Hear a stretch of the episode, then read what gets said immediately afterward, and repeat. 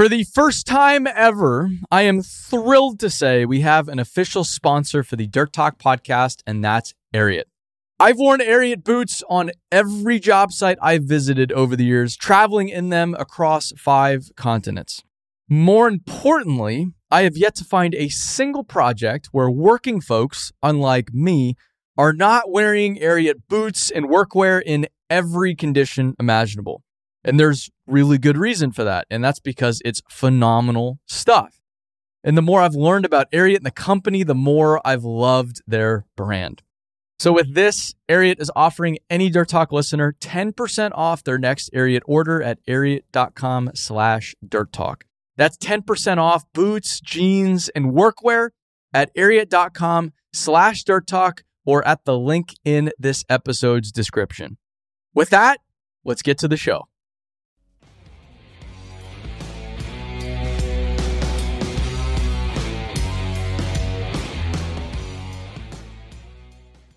Hey everyone, welcome back to a Labor Day edition of Dirt Talk. It's Labor Day, but I accidentally scheduled the podcast with poor poor Matt.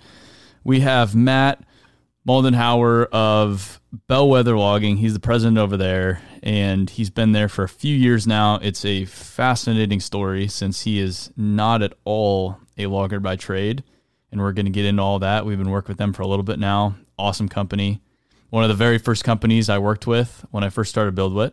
He was one of the first people to hand me a check for photos, which was incredible. And uh, we really appreciate you giving us some time, Matt.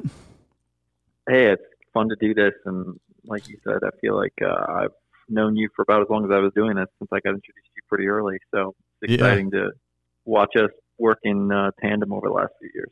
Yeah, it was. Uh, yeah, we, we were introduced by to each other by Keaton Turner of Turner Mining Group when I was still in Houston, and then I quit my job and I was looking for any opportunity to make any kind of money whatsoever. So I think I reached out to you and said, "Hey, you know, I can come out and take photos of, of your company if you want." and uh, yeah, you had me up. You picked me up from the airport, so I didn't have to pay for a rental car. I stayed at your apartment, so I didn't have to pay for a hotel, and it was real, uh, real dirtbag in it. Good times though, man. Build character. It certainly does. Yeah, you've been there too.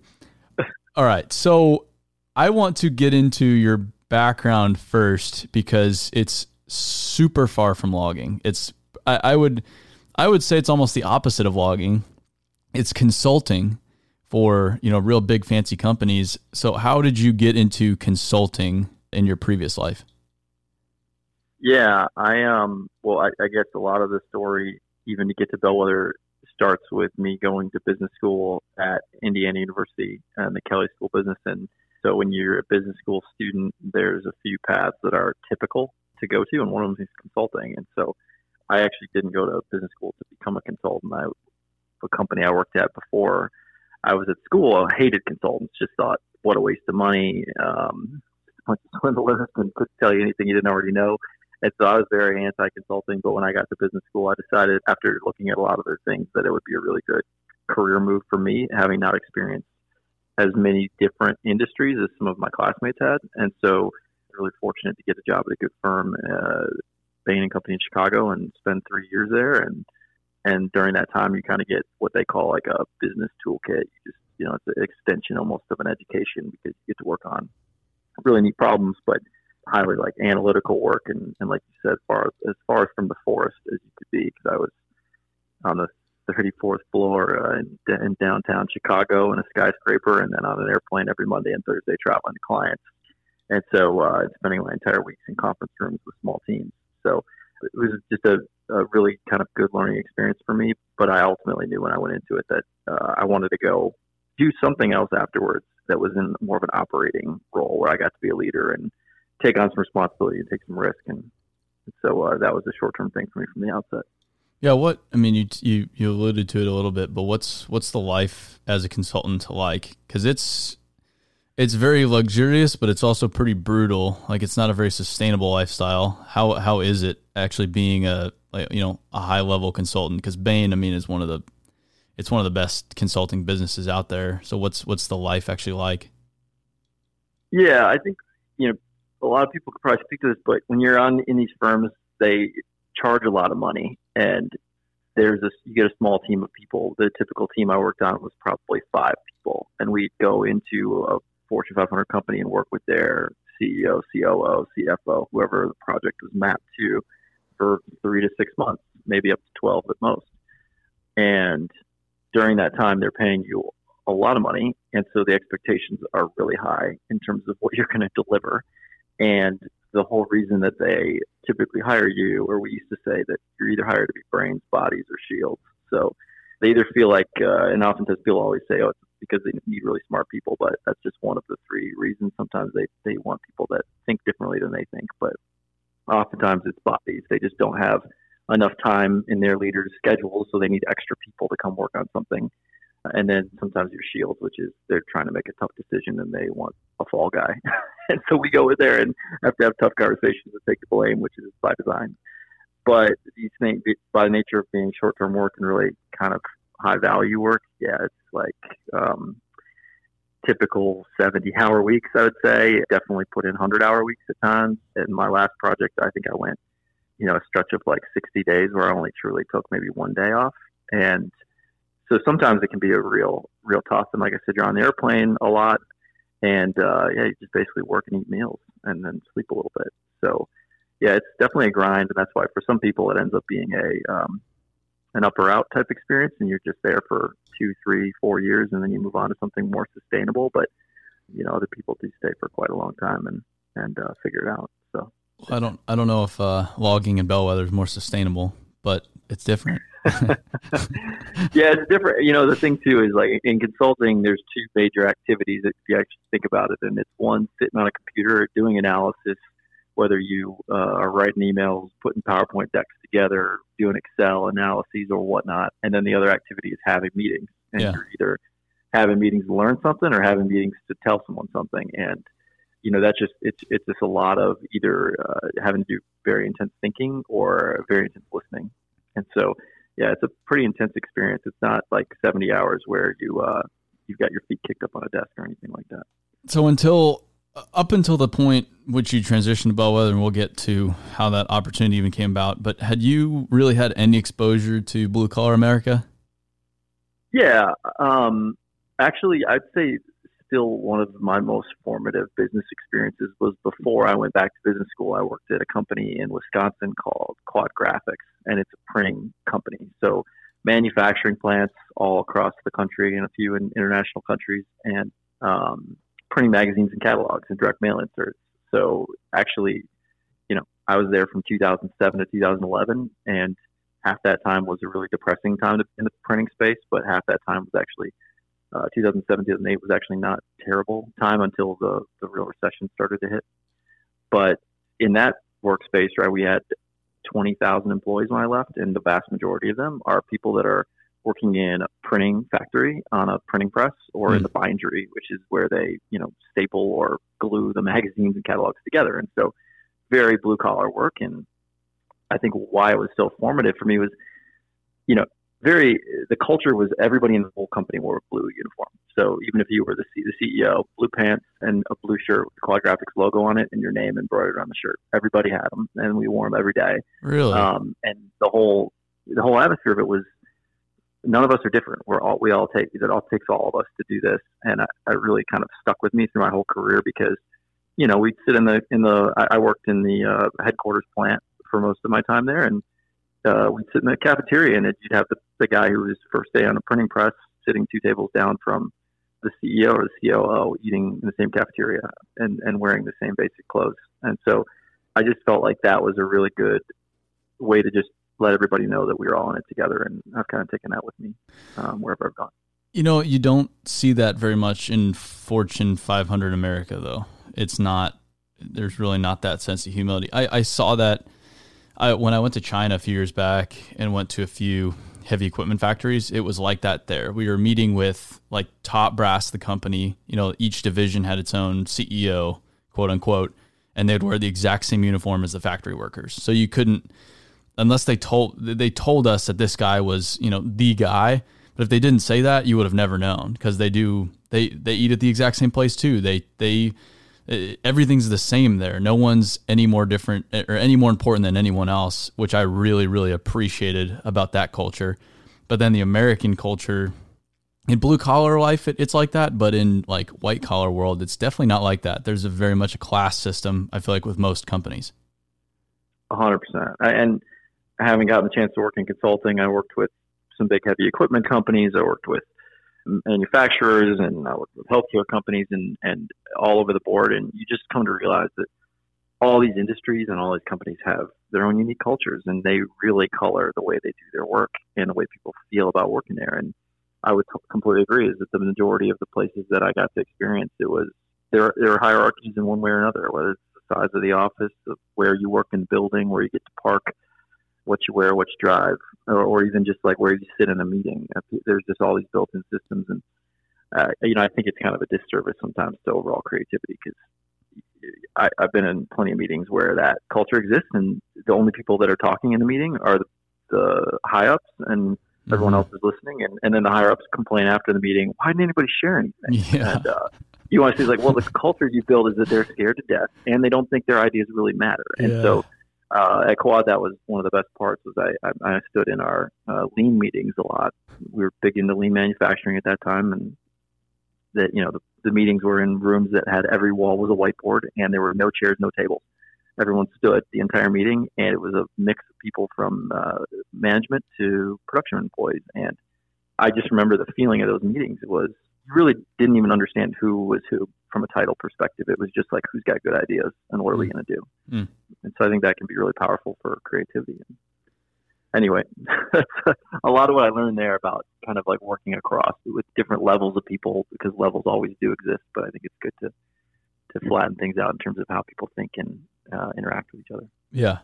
No, okay, so you're at you're at Bain. You you're there a few years, traveling around the country. Uh, where does Bellwether enter the picture because that is like that is 180 degrees. Hey, here's this logging company we'd love for you to lead. How does that even come to be?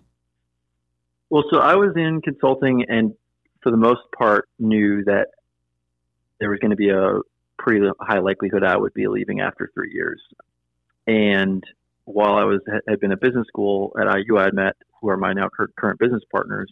Uh, that we were all there at the same time, and they run a family office, third generation, and they've been investing in small service companies for a very long time. And so when we would get together over the course of the years I was in consulting, they would always float little ideas to me about companies and and so I, you know, would think on and think about do I really want to do this? And I think it occurred to me it just really fired me up to think about leading a small business.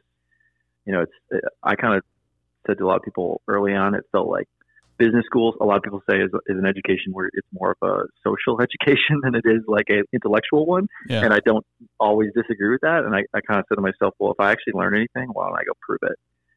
And so getting into these small businesses, I think is the absolutely best way to say to, to prove to me that you're actually good at what you spent two years learning about. And then also you get the chance, I think you know, for me, it was a chance to be a leader, chance to get out of my comfort zone, which this business definitely gave me and then I, I, I tell everybody, um, I was so interested in it that I, I, I could have sat and analyzed what kind of company do I want to be in for a long time. But I really just wanted to say, if I don't do it now, I'm never going to get into small business. I'll stay on this corporate path forever. And, and so it's kind of now or never. So I didn't even think twice about the company. I, I really just wanted to dive in and, and figure it out. So they, they brought it to me after they had purchased it and said, do you want to run it? And, and I said, yes. And that whole process took place in less than a month. And, and what was your prior knowledge of logging before this? Nothing relevant. Yeah. Um, I I've got I've got my thirty second elevator pitch that I've told people from my first year on the job so that they wouldn't be scared to death that I was running things. Yeah. But the truth is, like, that didn't matter. You know, not a forester, uh, did not understand southeast timber, um, and the industry is is so say hyper local that you know, quite frankly, if if you hadn't been around it, you know, you wouldn't really have that relevant knowledge to run Forest Park. Yeah. Well, I guess that's a good lesson, though. It's not a, a lot of people overanalyze and, and want to plan and make everything perfect before they actually go do something and take a risk. But a lot of times you don't need the background or experience if you're willing to just jump in and get your hands dirty and make it happen. I think one of the best things you learn in consulting because you go into these other companies and they're all experts having worked there for however many years and you don't know anything and you have three to 12 months to solve a problem is the process of how to, you know, we said how to get smart on something. So mm. you walk in and you're not smart. You don't know anything, but your goal is to become smart as fast as you can. Mm. And I think that also when you go through that process a few times, you get more confidence to just not be scared of the fact that I don't know anything about logging. I don't know anything about forestry and timber uh, and start to say, all right, what do I go, what do I need to go learn now? And then after, you know, month after month, you can continually learn more and more and more, but eventually you're right up there with everybody else in terms of your knowledge. So it's just a, I think it gave me the confidence to, to really go through that process of being the, you know, the least educated person in the company I was running for a yeah. while. no. So what was the state of the company? Like your first week you walk in, what, what does the company look like?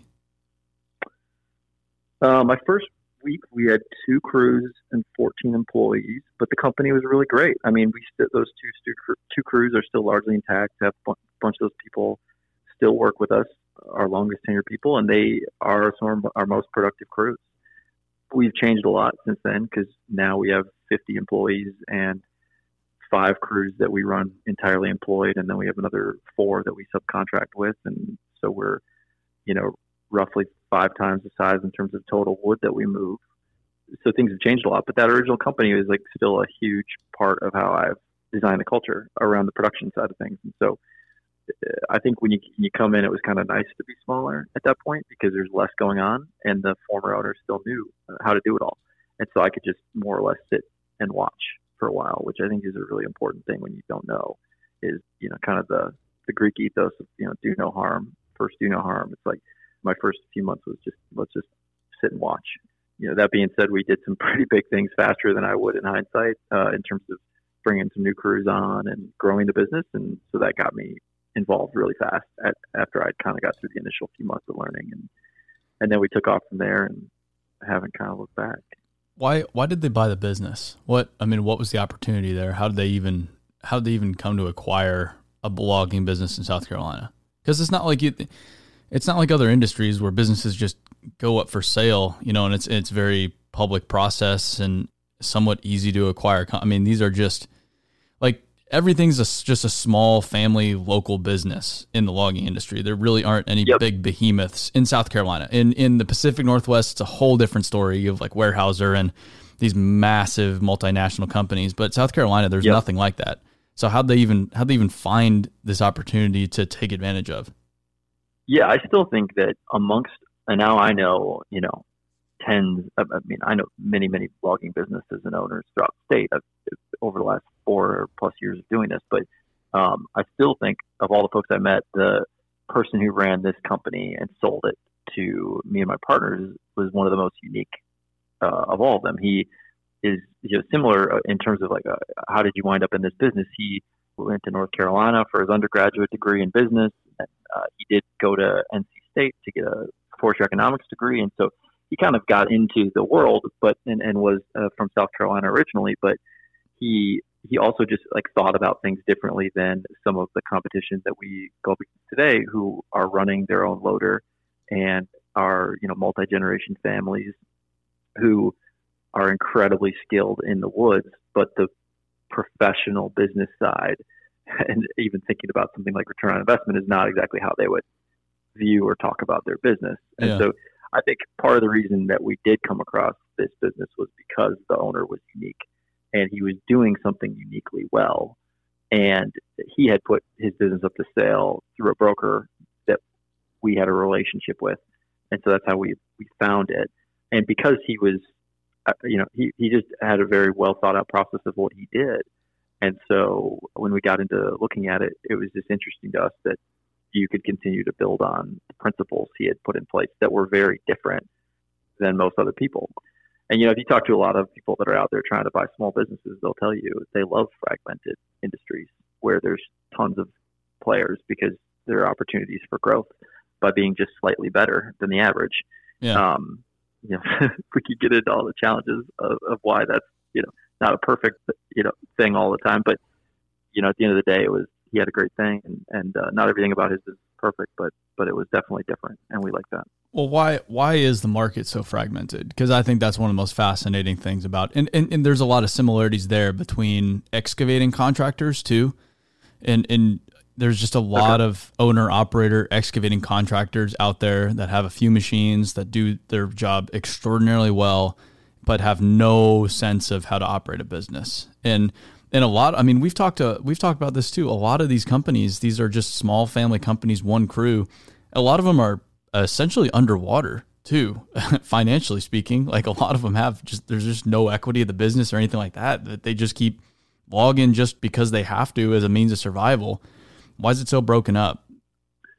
Yeah, I mean, it's there's there's a lot of factors that go into it, but at the end of the day, I think there are a few that are most important. One is South Carolina and the Southeast in general has an incredibly high level of private land ownership. So a big part of the reason that in other countries, or like you said, in the Pacific Northwest, there are bigger companies is because there are bigger landowners big swaths of land owned by industrial companies who are trying to create partnerships where they can get a large scale of work done. There are landowners like that in the southeast, but there's a much higher percentage of uh, land owned by private landowners that have smaller acreage, and because of that, there's a whole boutique, uh, you know, bunch of folks that work with them and can facilitate those transactions at a, at a small level you know, rather than someone in, in an industrial sense who's trying to hit quarterly and annual budget targets on harvests and things like that, a private landowner is concerned with maximizing the return on investment of the trees they planted and each and every tree they planted, right, uh, in a very specific way. Yeah. That's not doesn't give you a huge advantage if you're if you're larger. You know, and then I'd say historically, there's even been studies done by by groups that say, oh, there's there's actually no benefits to being a bigger company in logging because these crews work in rural areas, sometimes separated from one another. And if you have one of them, if you have two of them instead of having one of them, like what's more efficient, right?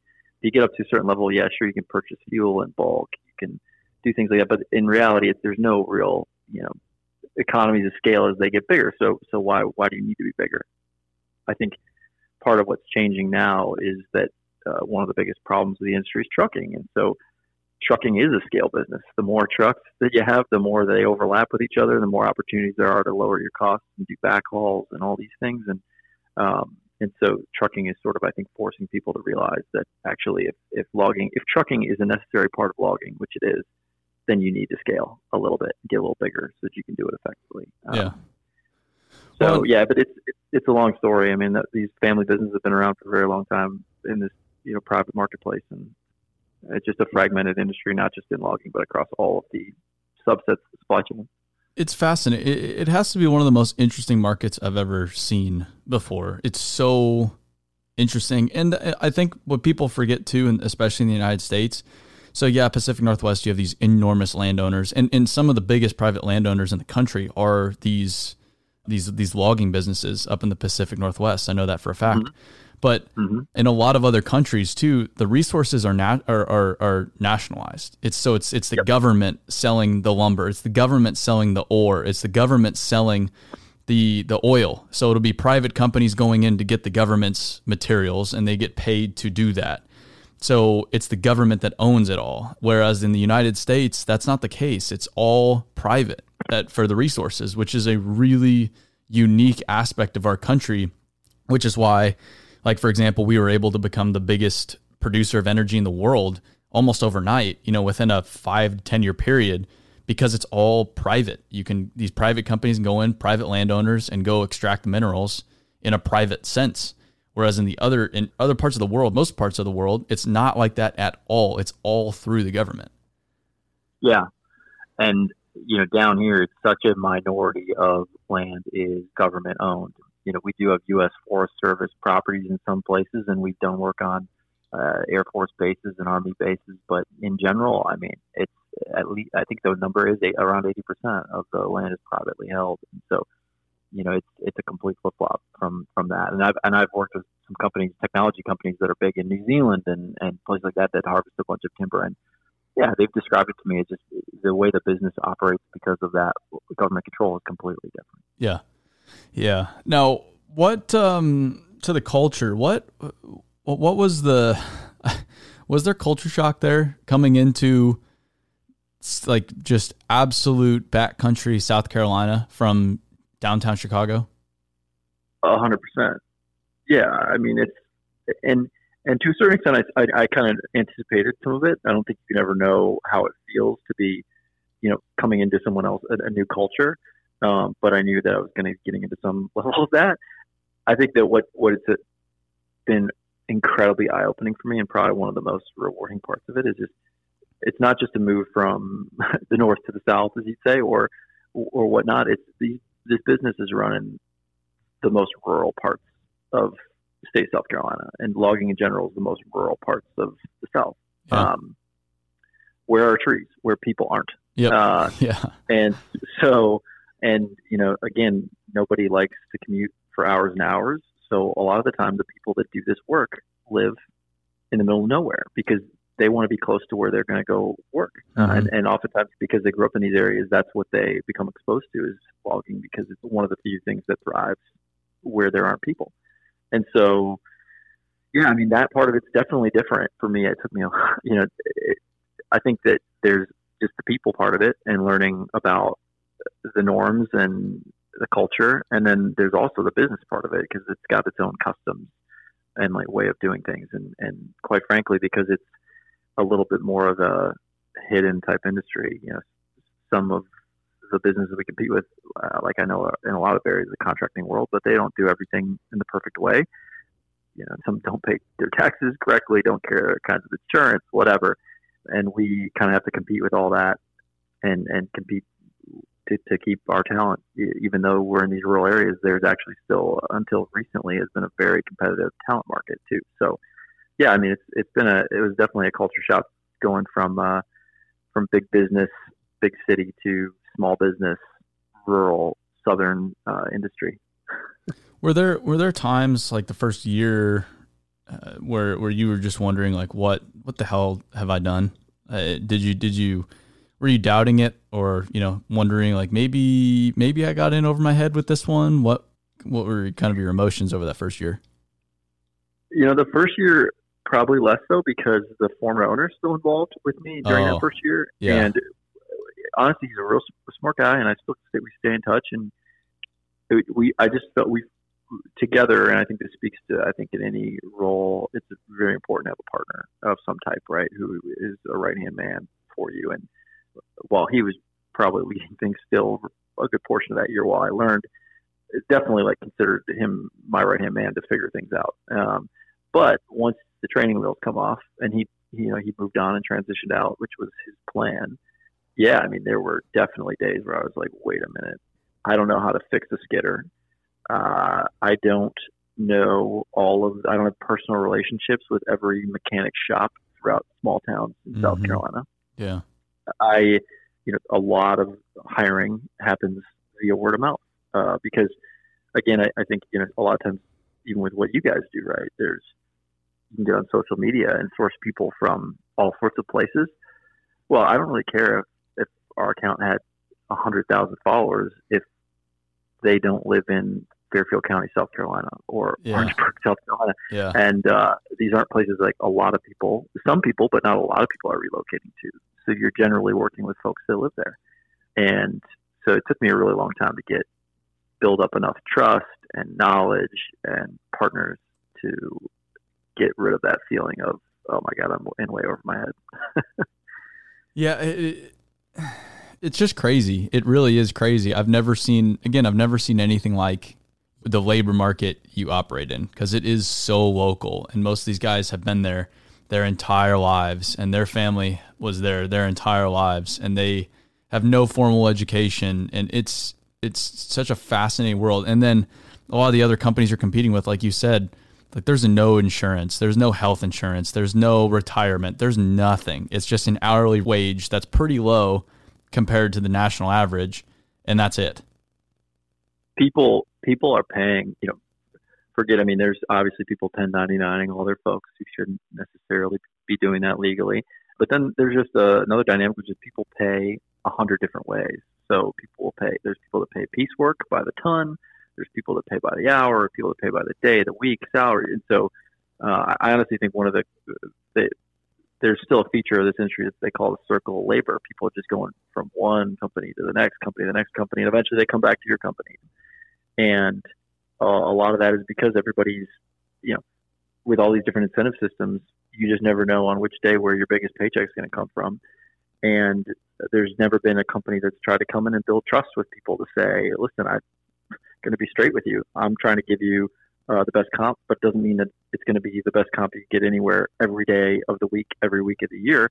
It means stick with me and we're going to watch out for you and make sure that you can grow with the company and, you know, grow in income if you perform. And just even today, it's still incredibly hard to sell that, that vision to, to folks, but we're getting better at it. How do you sell it? And, and, like how, how, how do you get, how do you gain the trust of people as an outsider?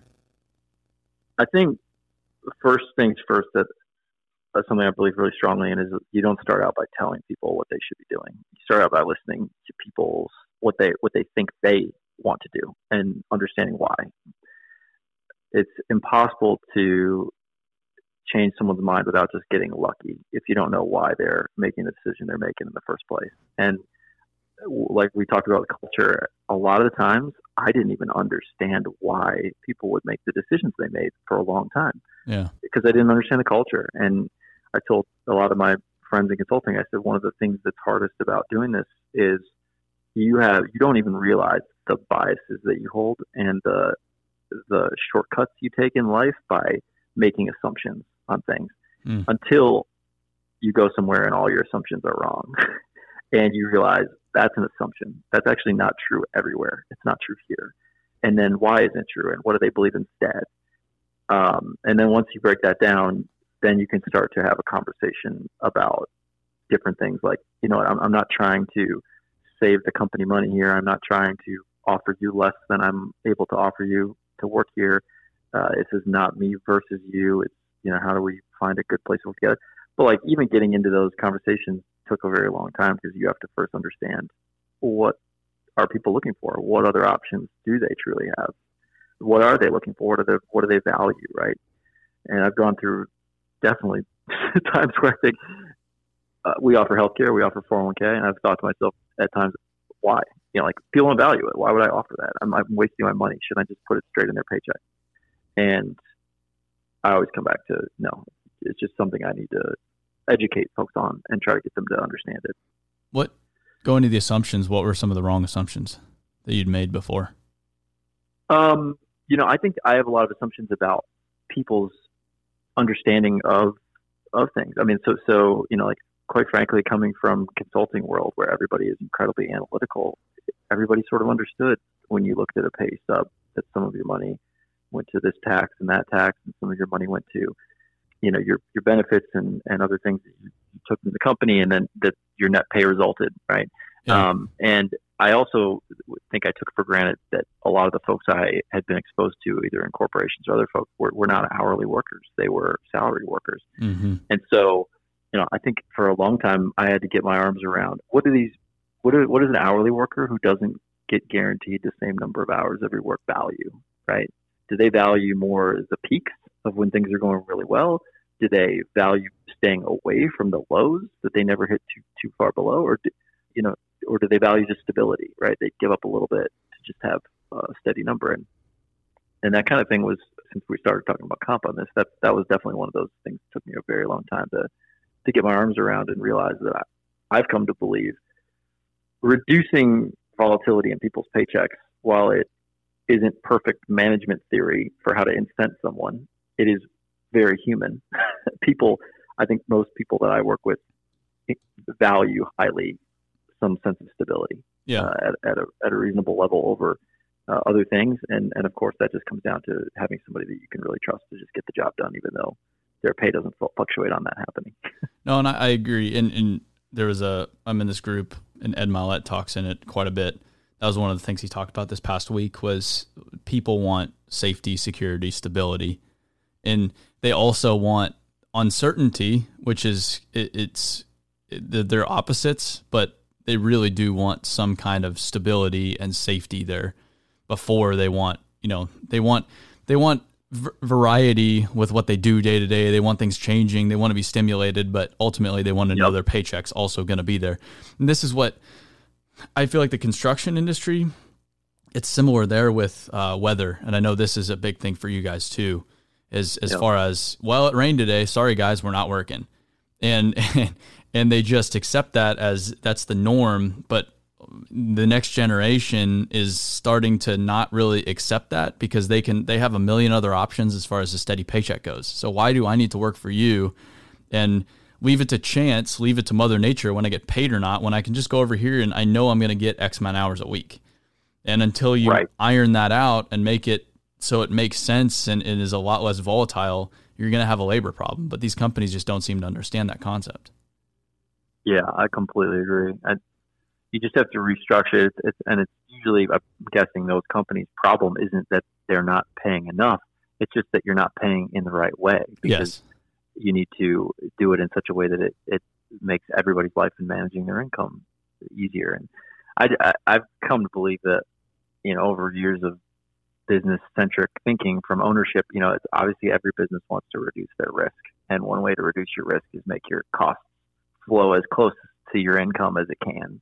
But I think that's 100% true for everything except for people because people's lives go on whether or not the business makes income or not. And to a certain extent, that's why I'm the owner and they're the employee is because it's our job to take on some of that risk. And I think table stakes risk to take on as a business owner is we're going to make make sure you're taken care of in sort of good times and bad. Doesn't mean that there isn't you know deviations from that at times in extreme circumstances, but it doesn't mean just because you know you got a really bad wet winter that you should make 20% less than yeah. the previous year. Well, and, and um, yeah, and, and and that's that's a good point. It's the owner is the one that's supposed to take the risk, and so if it's a shitty year, that's your problem as the owner. I mean, that's what you signed up for. You don't really. I know there's there's some value to hey, like we're we really need everyone to hunker down a little bit here so we can get through this together but also it's not everyone's problem at the same time. It's it's you as the owner. It's your problem to figure out, not theirs. And it, yeah, it's it's just I and I've thought a lot about this too. you can have the best damn culture, the best benefits, the best workplace ever, the most fulfilling work possible, but if you don't give someone their paycheck at the end of the week, they're still gone. there's they, there's it's just none of that matters if you can't pay people consistently. And I've I've thought actually at length about that over the past month. It's like, you know, this whole company thing, it's great, and I take care of their these people and this and that. But if me as an owner, if I don't guarantee money coming in and I can't guarantee these people's paychecks, nothing else matters. That is that is everything that matters before anything else matters at the end of the day. It really does come down to money and paying people. Yeah. I mean, it's it's the table stake, right? I mean, if they're not, those people don't. It's not a charitable enterprise for them. And, and yes, you got to. I mean, there's nothing, no scarier moment for a business owner than if you something up on your payroll, uh, or yeah. it doesn't go out or whatever. I mean, that's that's what people are coming coming to work for. And obviously, we, you have to you know have more than that. That's not enough to be satisfied. But I, you know, you can't be satisfied without it. So. Yeah. Well. Yeah. Yeah. No, I, I I get what you're saying there. Can we go into like big picture logging? What how does the logging industry work? Can you explain how you guys get paid and how the mills work and just a real basic overview as far as the industry and how it functions? Yeah. And it's more complicated than I think sometimes it should be, but it also everybody has a role. Um, so uh, you know, I got into this. I thought it was really simple. I was like, "Oh, this is logging. There's three pieces of equipment. You load the truck, you drag the wood out of the forest and you cut the wood down. And uh, this is so easy. But in reality, there's a lot of players. So, uh, you know, for the most part, checks are cut by these mills. And mills are anyone from International Paper producing paper products to lumber mills like Canfor and West Fraser that produce two by fours and home building products to Georgia Pacific, which produces a wide variety of wood products. So those folks are our end markets and we're shipping wood into them. In return for the wood, they're paying us. In the South, a vast majority of the business is in something called a stumpage model, which means that payment goes to a wood dealer. One third of the activities we do at Bellwether is wood dealership, which is purchasing wood from landowners and selling it to mills. So uh, we basically contract to get a price for the wood from the mill. We then figure out about what it's going to cost to log and haul that wood.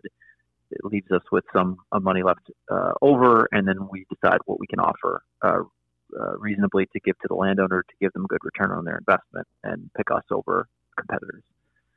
So what happens with that money then when we go log the, the, the property is we get paid by the mill. The first thing we do is we write a check for whatever the mill we deliver to the mill. Some percentage of that is agreed upon in a contract to a landowner, and that landowner takes that money. And then we also, because we do all things, we apportion part of it to our logging operation, and then we apportion part of it to our trucking operation. And so that that's sort of like the basic structure and flow of like how things work. It's just uh, I, I've always found it to be really interesting because what other contracting work do you not? The core tenet of what you're bidding on is the, the work that's being completed, right? So I would normally expect it, you would bid on what does it cost to log and haul this property? Yeah. Let's do an estimate. And then the, the landowner is the one that owns the wood. So why wouldn't the mill just pay the landowner and then the landowner could pay me for doing the work, right? Which is how a lot, a lot of things would work. There is some of that with big industrial companies, and they call that a direct sale. But most mills work with dealers, and most landowners are not large enough to manage that process and those relationships. Uh, and you can, if you think about it, it makes sense because you know a tree just say grows over the process of 25, 30 years. A landowner doesn't need to be maintaining a relationship directly with the mill for yeah. 25 years so that they're ready to sell at that time. So you know, those of us that are in the dealership spot do that. But in return, a lot of people think about what the market is as what stumpage prices are. And stumpage is the word that refers to what the landowner actually gets their share of the total price after logging, hauling, and everything. And so people oftentimes just they think that there's a market for stumpage that is independent of what logging and hauling costs are.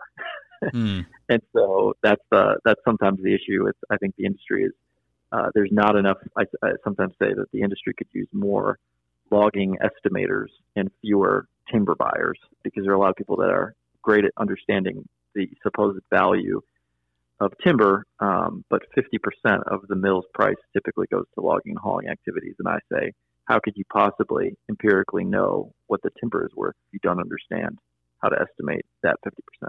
Yeah, and there's there's there's some risk on your there's actually a, there's quite a bit of risk on the logging company itself, right? Yeah, on the I mean, there's risk for for everybody, right? I mean, yeah. anybody that listens to this and owns heavy equipment knows there's risk, but the the dealer does take on risk sometimes for volume. There's two kinds of contracts we work with. We've per unit deals that have uh, less risk because we basically pay by the product we ship. Mm-hmm. So kind of it's more proportionate. But there are also contracts we sign that are lump sum deals where we uh, send a forester out to the woods and they cruise the timber, which is kind of going out taking an inventory of what they think is out there, which is oftentimes really difficult on large tracts. Uh, involves sampling and algorithms, and then they we come up with a price and agree to pay them up front for it, and then you take on the entirety of the risk if you know there's less than that out there. So uh, yeah, I mean, the, definitely that's that's a.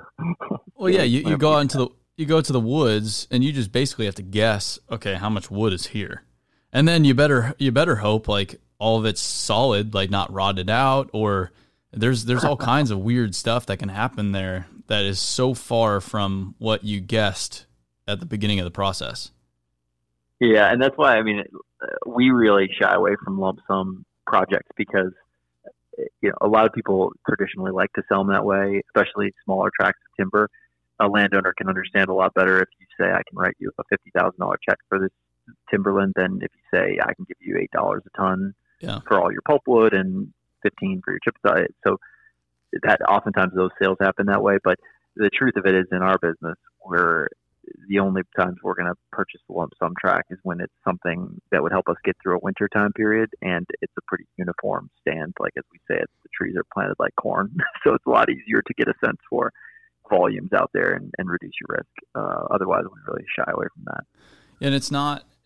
And then that's that's the other thing I've noticed about these tracks when I've gone out is not all oh, like a lot of times it is planted and and we'll get into that in a second, but the the wood varies too. So a lot of times on the deck they'll be sorting out wood for all different sorts of different mills and different products, right? It's not like just one like yep, this is all paper. Uh, it, there's there's a lot going on at some of these tracks that's so variable and and down to a lot of it's just down to the, the, loader operator and them looking at the tree and being able to identify, yep, that's a pulp log or, or whatever it may be. We shipped to 45 different wood consuming locations last year. It's nuts. Um, we'll ship to more this year. Everyone has their own specs, their own weight policies, their own culling standards to take money off for defects of some type. And, you know, the specs go from you got to know the butt size on one side of the tree to the top size on the other to a minimum or a maximum length. Some are cut to length, some are tree length. You know, there's there's a, a lot to keep track of, and these guys that are out in the woods, especially like you said, the loader operator, but oftentimes all three guys know this stuff. They know it. They know it all, and you know, you can. You said earlier about you know some of the guys don't have formal education. Well, shit, they learn this stuff every day, all the time because it changes all the time. And yeah they're having conversations and having to say, okay, I got to do this, I got to do that. Um, sorting out what differently. I'm going to a new market, and in our business markets, you know, they have their own mechanical issues. Sometimes they have demand issues. A lot of things change, and so things can change on a whim for the guys in the woods too, where they have to say, all right, I have this, these trees that I was going to cut in a certain way, um, and now I'm going to cut them in a different way to keep wood flowing, keep us working, and go to different markets. Mm. And it's it's really really complicated, and the guys that do it well are brilliant. And uh, and, and I, I really, I mean, you know, it's a very efficient industry, and these guys can look at a tree standing in the air, and they can tell you there's two logs and a stick of pulpwood at the top. And then as soon as that market shuts down for those logs, they can tell you, all right, maybe I can make this into a pole and a bullet. You know, and we we do things different ways because we have the ability to because we're purchasing the wood, selling the wood, logging the wood, and hauling the wood than yeah. a lot of our competition would do and we really uh, make a deal with landowner, and then we do what we have to do to keep the wood flowing.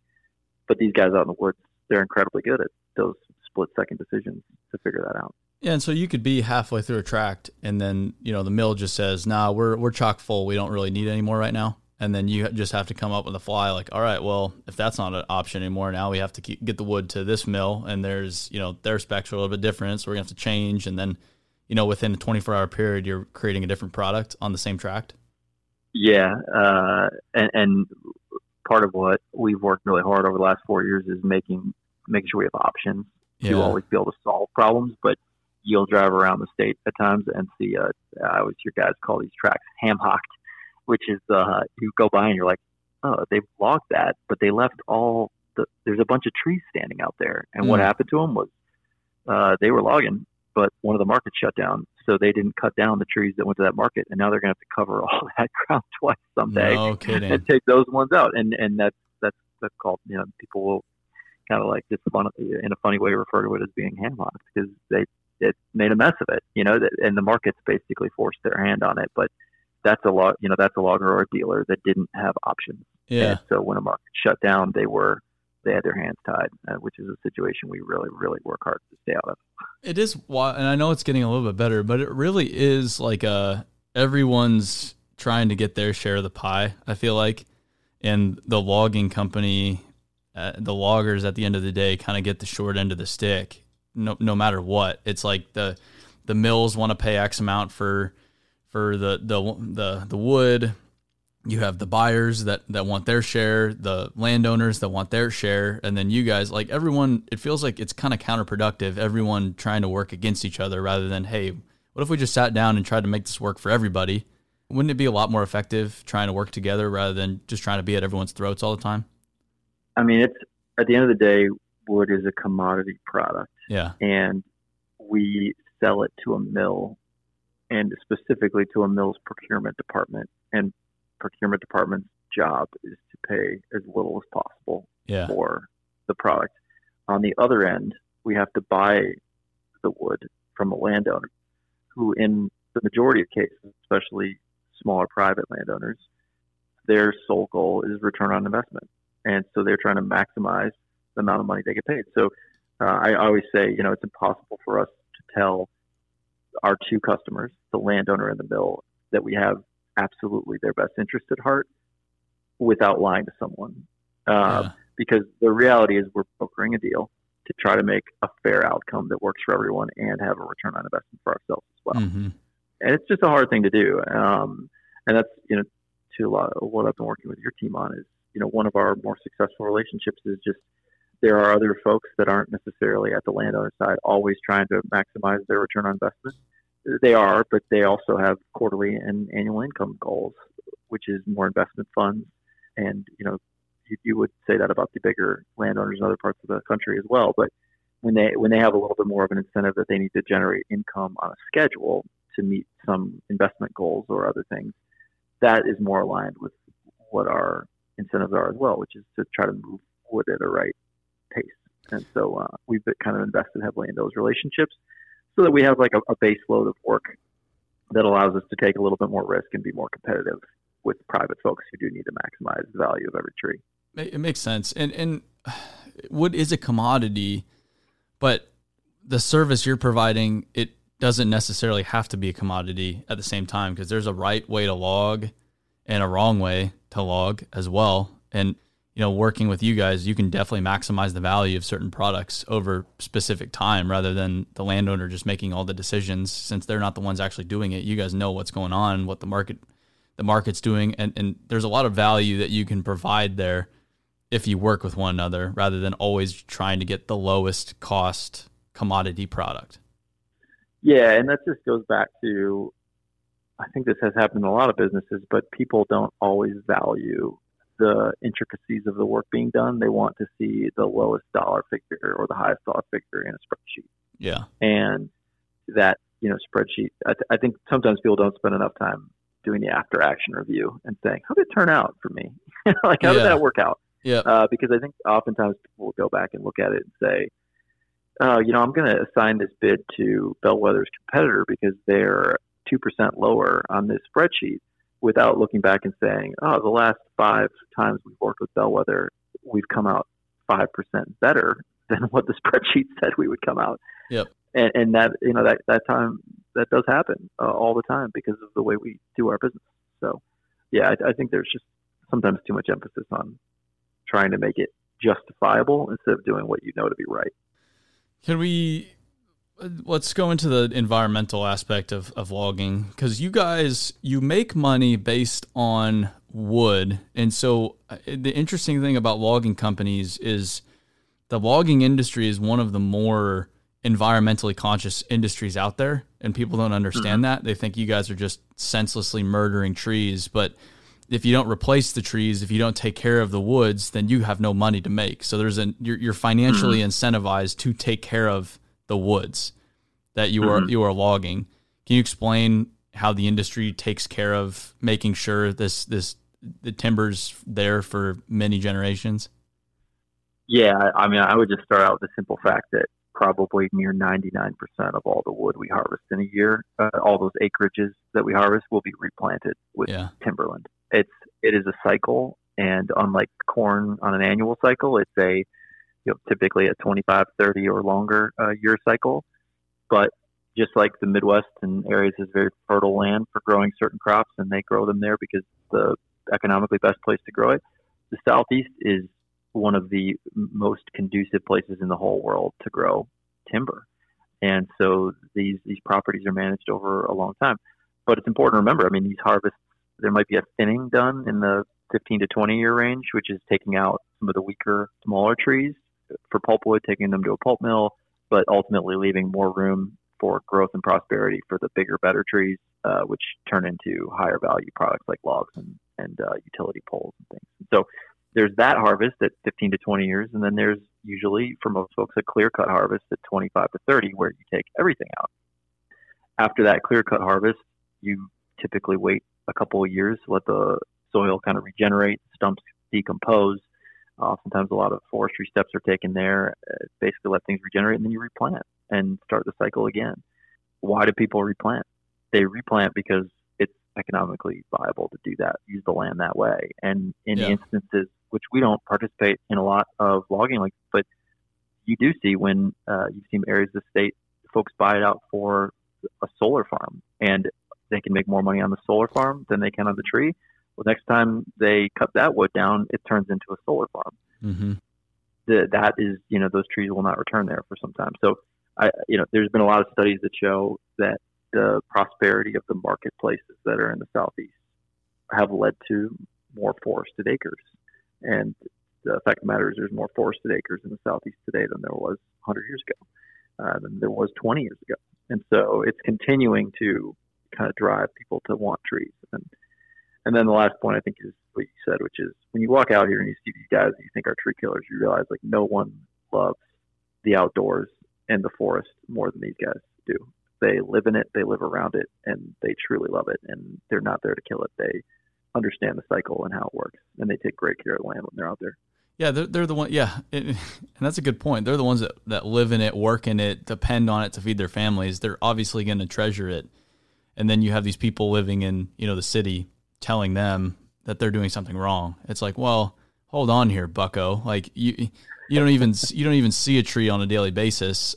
so why are you telling me how to do you know how to protect the woods that I've been doing you know, protecting for 50 years? And the the U.S. like people don't understand that the U.S. has been net positive for wood growth for over four decades now. Because we yep. we used to do it in a really irresponsible manner, and then we learned, okay, if we keep going down this route, we're not going to have trees anymore. So we need to be a little bit smarter about this. And now it's gone in a very positive direction. The biggest, I just sat in a presentation the other day um, by some folks that are studying the environmental and CO2 aspects of forests. And that's what they do, uh, their whole job. And the fact of the matter is, CO2 storage in the southeast is incredible. It's incredibly strong part of the total carbon sequestration that the U.S. has.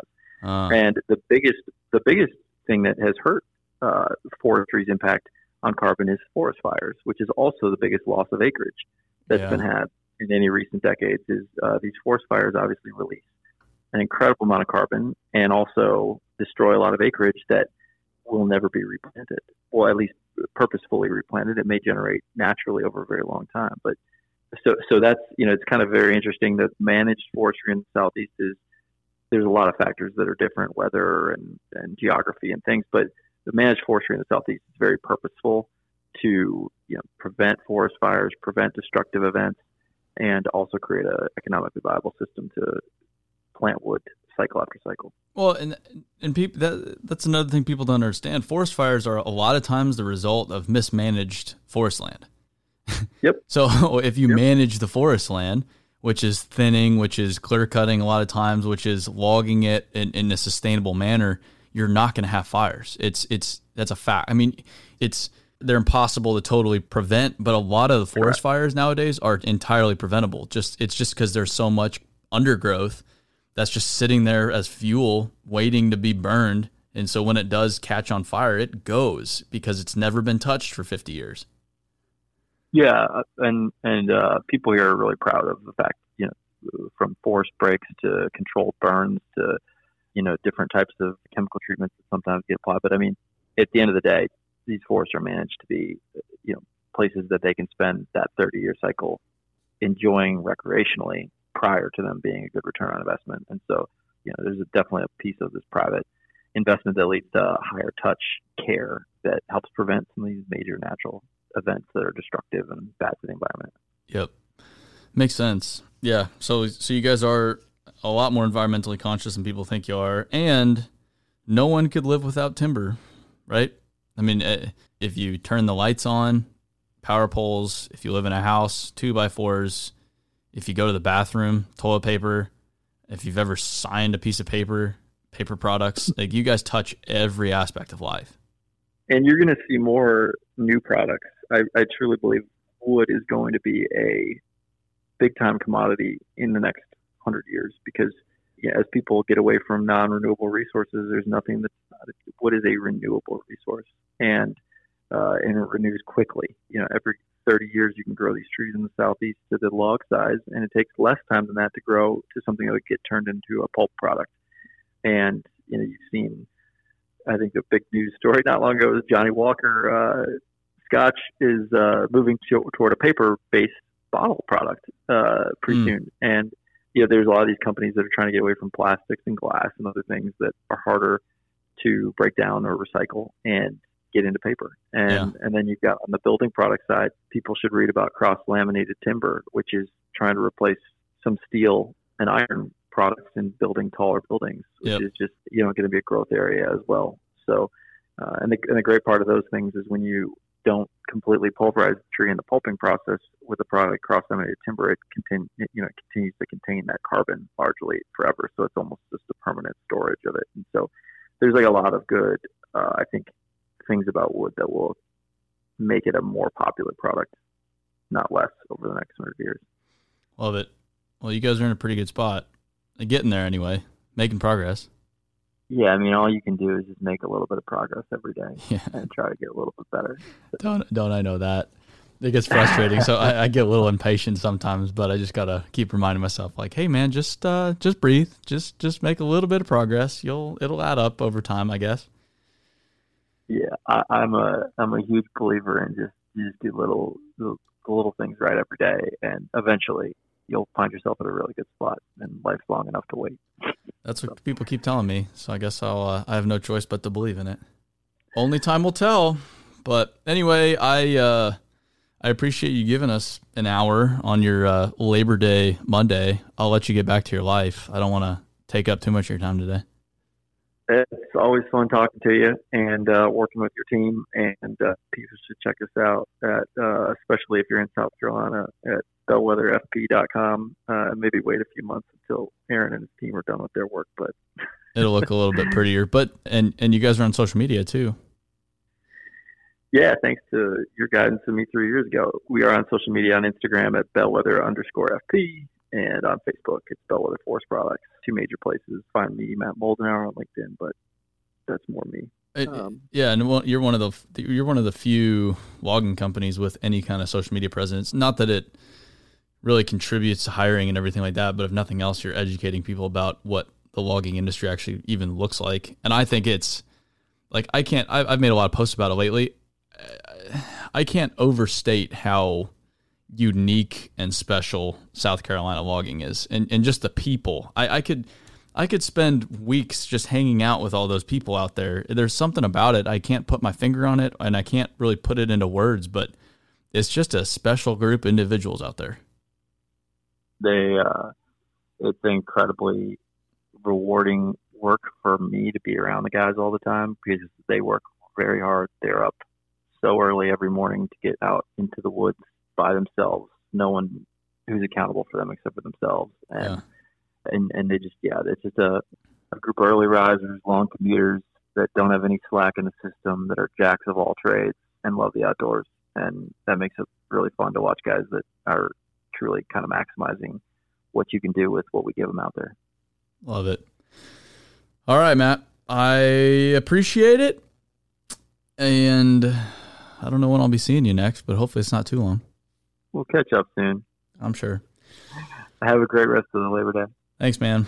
And everybody, that was Matt Moldenhauer with Bellwether Forest Products. Appreciate everyone listening. You found it interesting, please continue to share it. It's been awesome to see how many people are sharing the podcast. It's really starting to actually somewhat take off. We're well past 100,000 downloads now, and it's been pretty wild to hear about all the, the cool things people are taking away from it. I'm really excited about it. We're going to keep it going full bore. If, if, but you know, we're not getting paid for it. I'm not, I'm, I'm spending a lot of money on it and spending a lot of time on it. So if nothing else, please, please share it with at least one person that you think might benefit from it because I think um, you know the lessons. Most of it's not from me. Most of it's from real smart people, and they have a lot of smart things to say. And with that, I will see you guys on the next one. Thanks.